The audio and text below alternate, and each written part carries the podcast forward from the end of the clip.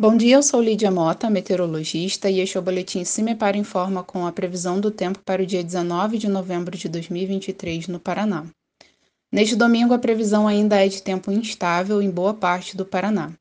Chuvas ocorrem em vários momentos do dia, acompanhadas ainda por descargas atmosféricas. O risco para ocorrência de tempestades ainda se mantém elevado entre o noroeste e o leste paranaense.